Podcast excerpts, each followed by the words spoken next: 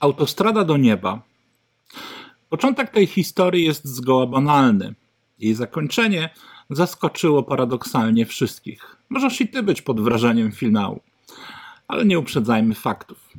Jest wczesny wiosenny świt. Wyruszam autem na zajęcia ze studentami. Wjeżdżam na autostradę, pobieram bilet i ruszam w stronę Torunia. Docieram do bramki. Podaję bilet razem z kartą. Do zapłaty jest 29,90. Kobieta z okienka zwraca mi kartę. To karta kobiety, poproszę o pańską kartę lub gotówkę. Sprawdzam, faktycznie mam ze sobą kartę Joanny. Mój błąd. Przetrząsam portfel, zero gotówki. Miałem coś wypłacić przy wyjeździe, ale no. Wydaje mi się, że nie będzie problemu. Na stacjach benzynowych jest na przykład taka procedura, że po prostu wypełnia się oświadczenie o wpłacie karty za paliwo na konto, kserują twoje prawo jazdy i dowód osobisty, auto mają w, w monitoringu. Nic strasznego. No ale nie tutaj. Operator 1 nie przewidział takiej opcji. Proponuję, że podjadę do bankomatu, który jak pokazuje GPS jest kilka kilometrów dalej. Zostawię w zestaw dowód osobisty i wrócę za kwadrans. Nie, ta opcja też nie wchodzi w grę. To co mogę zrobić? Kobieta wzrusza ramionami. Myślę sobie, co by się stało, gdyby ktoś ukradł mi portfel, albo po prostu bym go zgubił i zauważył dopiero na miejscu? Losowe zdarzenia dotyczą każdego.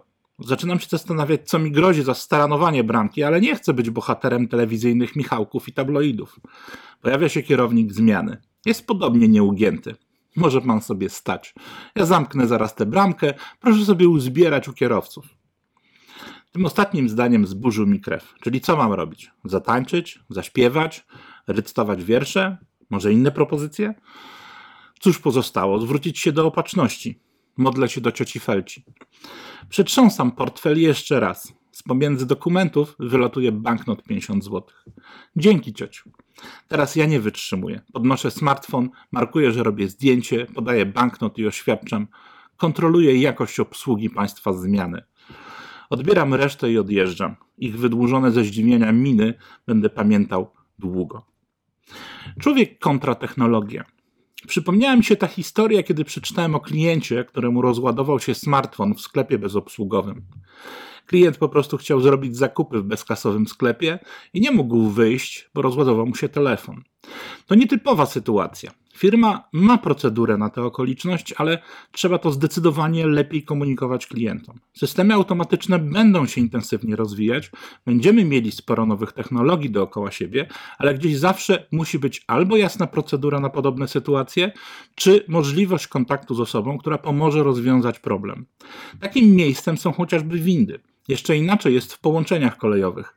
Żyjemy w kolejnej dekadzie XXI wieku, planujemy osiedlać się na Marsie i być leczonymi przez roboty. Tymczasem w pociągach typu TLK nadal nie ma czegoś takiego jak gniazdka elektryczne. Kiedyś w niektórych składach zdarzało się gniazdko na korytarzu czy nawet w toaletach. Dziś nie ma ich nigdzie. Nie testowałem procedury PKB, PKP związanej z sytuacją rozładowania urządzenia i biletu w formie elektronicznej. Ten bilet bowiem fizycznie istnieje, ale pasażer nie ma możliwości go okazać. Inna sfera to medycyna.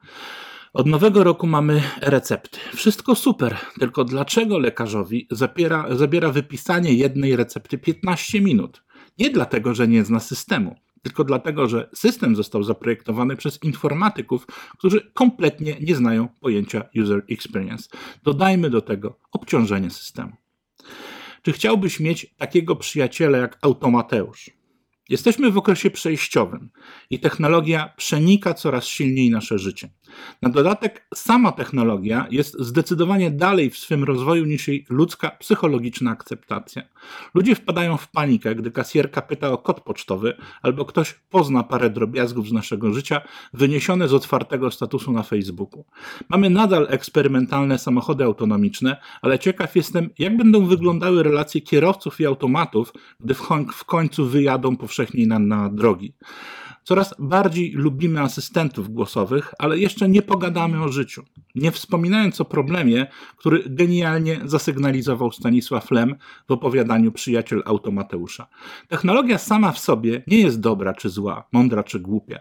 Za każdą z nich w każdym razie stoją ludzie. Jeżeli w procesach adaptacji, dyfuzji technologii nie będzie człowieka z jego całym humanizmem, to albo będziemy się bezsilnie miotać w samoobsługowych, automatycznych sklepach, lub pozostanie nam modlitwa do cioci Felci.